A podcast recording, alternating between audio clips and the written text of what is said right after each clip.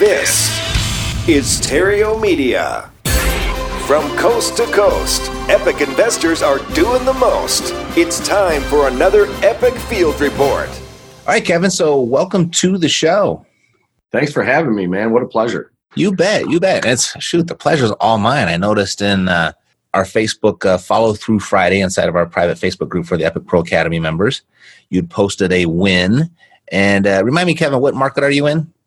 I'm in the uh, Port Huron, Michigan area, southeastern Michigan, kind of the thumb there, if you're looking at the old mitten. Okay. Right here, Lake Huron, basically, right near Canada. Got it. All right. So I'll just read it really quickly. Uh, you posted a little bit late, but you got a flip sold, all in for one hundred twenty-three thousand dollars. You sold for one hundred seventy-three thousand five hundred dollars. After all said and done, walking away with forty grand, ninety days start to finish.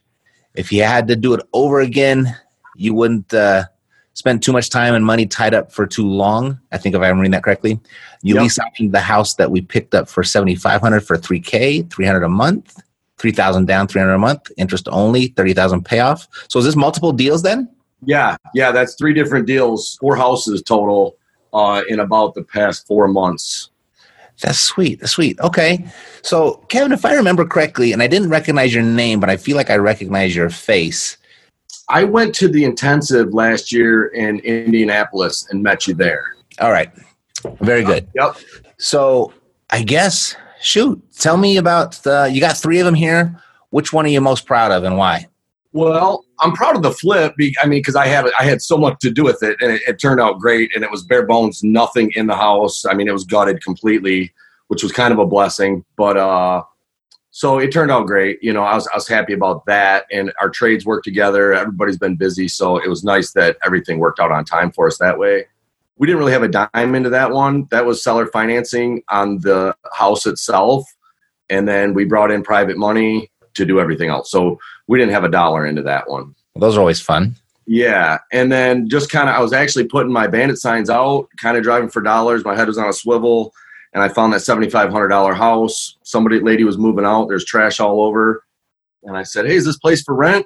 And uh, she said, no, we're moving out. She's done with this place. I said, well, have her give me a call.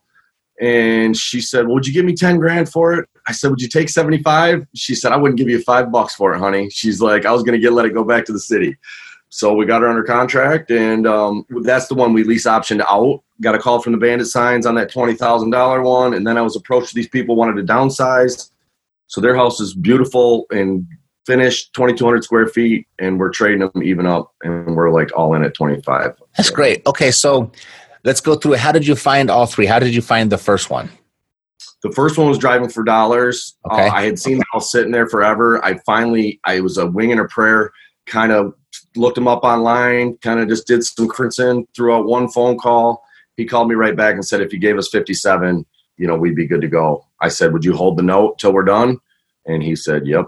So they just wanted to get out from underneath it. They were paying for it for ten years empty.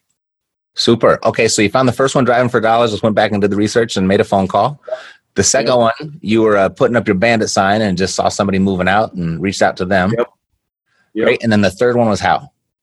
Was a bandit sign call. Um, okay. The girl was in a bad way and um, had been renting it. They weren't paying her the back water bills, taxes, all that. And so, um, you know, we just threw out the offer of twenty grand and, uh, you know, she took that and we were good to go. If that one was fixed up, it, it would probably be worth about seventy-five. I, I thought about doing that too, but after the first one, I'm kind of done. Got it. Physical. So on the first one, you made like forty grand or something? Yeah. Yep. And then the second one was a lease option. You got three grand down. You're getting three hundred bucks a month. Correct. Sweet. And then the third one, what's the exit strategy for that? Um, we are just trading it. So I put up a privacy fence for them, did a little bit of drywall. We're going to put windows in it for them. And then we have taken their house, which is beautiful. They've already done all the work. And so we're going to actually probably hotel that one and throw it on the market. For about I don't get it though. You're, you're trading. What are you trading for? Well, a house for house. Yeah, we got a t- eleven hundred square foot house that we paid twenty grand for. It needed some love. Um, three dumpster loads of crap came out of that one. And then this guy called my bandit sign. He said, well, I assume you guys are investors. He said, I kind of have a weird request. Well, my wife had a heart attack this year. They're in their late forties, and um, she just really wants out of that house. They got some bad juju over there or whatever. So I said, how soon would you like to do this? Like yesterday? And he looked at me like square as a heart attack and just said, yesterday. And I said, all right, man, let's do it. So signed the paperwork, and they're happy, man. They're super happy. I got texts just saying they're just ecstatic. Got it. Okay, so you had another house already that you traded them for. He was explaining, he said, if it had a smaller fenced-in yard, a longer driveway with a small garage, a basement, and eleven hundred square feet, and the house I had, the only house I had, checked all them boxes. So I want to show it to him because it was in such terrible condition. Mm-hmm. And uh, my partner was like, well, they need some help. Give them the address. Let them drive by, see what they think. They were thrilled. They were just absolutely ecstatic. Yeah. Fantastic. Okay. So you, now you have this house of theirs that they previously lived in. What are you going right. to do with that? Like, where, where was the money made in this trade? I think we're going to list, list it. Okay.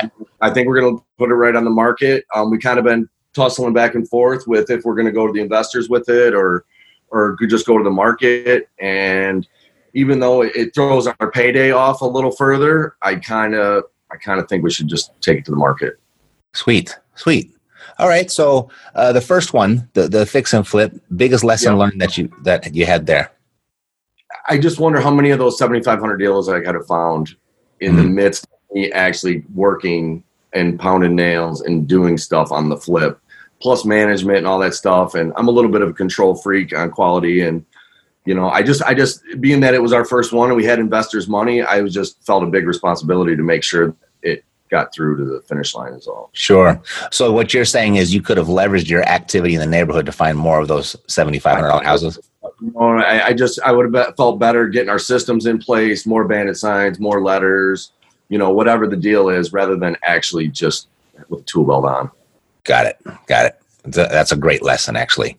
The, the, I mean, the best time yeah. to, to get a, a deal is when you just got one. And when yeah. you're in the neighborhood and, and you're doing the work, I mean, you're exhibiting your competence, you know, you're you're being responsible and you look like you know what you're doing. It's a fantastic time to leverage that for sure.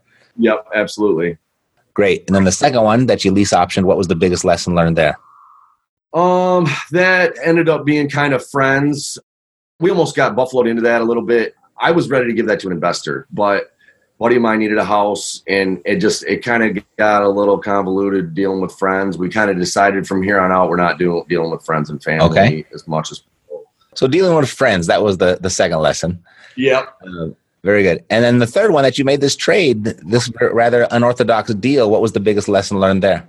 Uh, just don't assume that maybe because you wouldn't do it or it's not like conventional wisdom that somebody's motivation wouldn't lead them in that direction. You know, right. I just, I we're all kind of baffled by the whole thing really.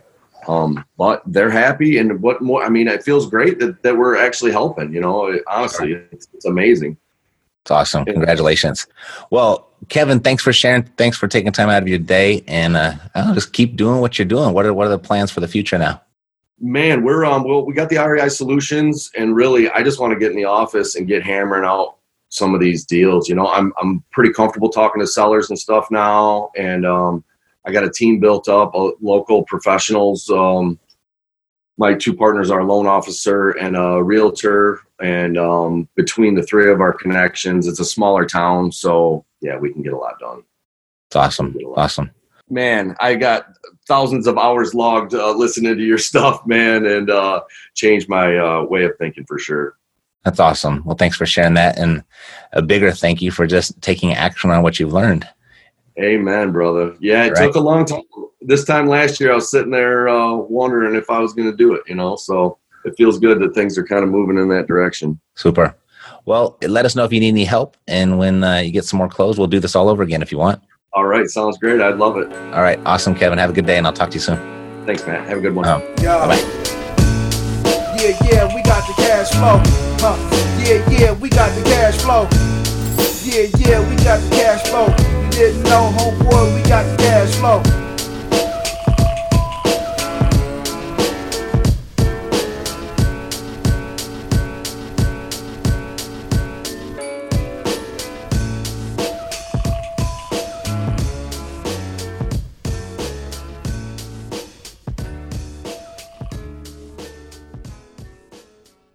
This podcast is a part of the C-Suite Radio Network. For more top business podcasts, visit c suite radio dot com.